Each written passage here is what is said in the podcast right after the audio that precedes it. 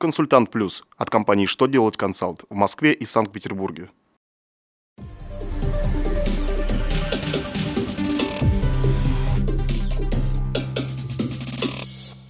Добрый день! Для вас работает служба информации телеканала «Что делать ТВ» в студии Ольга Тихонова.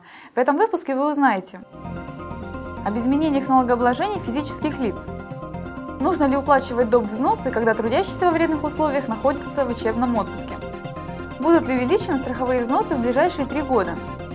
Итак, о самом главном по порядку. Вносятся изменения и дополнения в главу 23 Налогового кодекса, налог на доходы физических лиц и другие главы кодекса, регулирующие порядок уплаты имущественных налогов, взимаемых с физических лиц.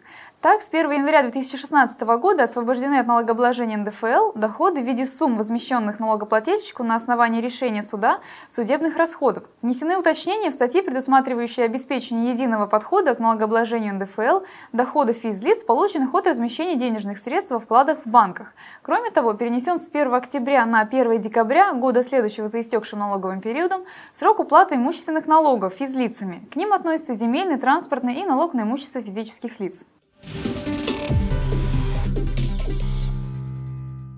Доп. взносы необходимо уплачивать и когда вредник находится в учебном отпуске. Об этом говорит Минтруд в очередном письме.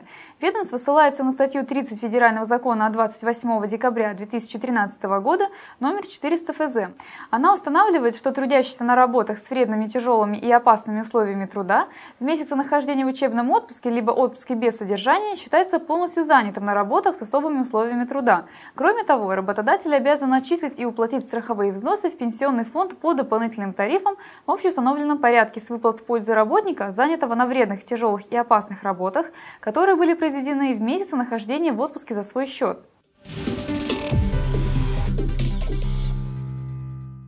Президент России Владимир Путин подписал закон, сохраняющий до 2018 года действующие тарифы страховых взносов для основных категорий плательщиков.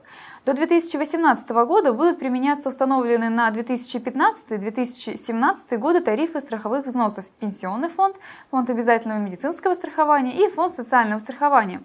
Не изменятся размеры дополнительных тарифов. Напомним, сейчас основные категории плательщиков взносов отчисляют в ПФР в пределах максимальной величины облагаемых доходов с начала года 22%, сверх предела 10%.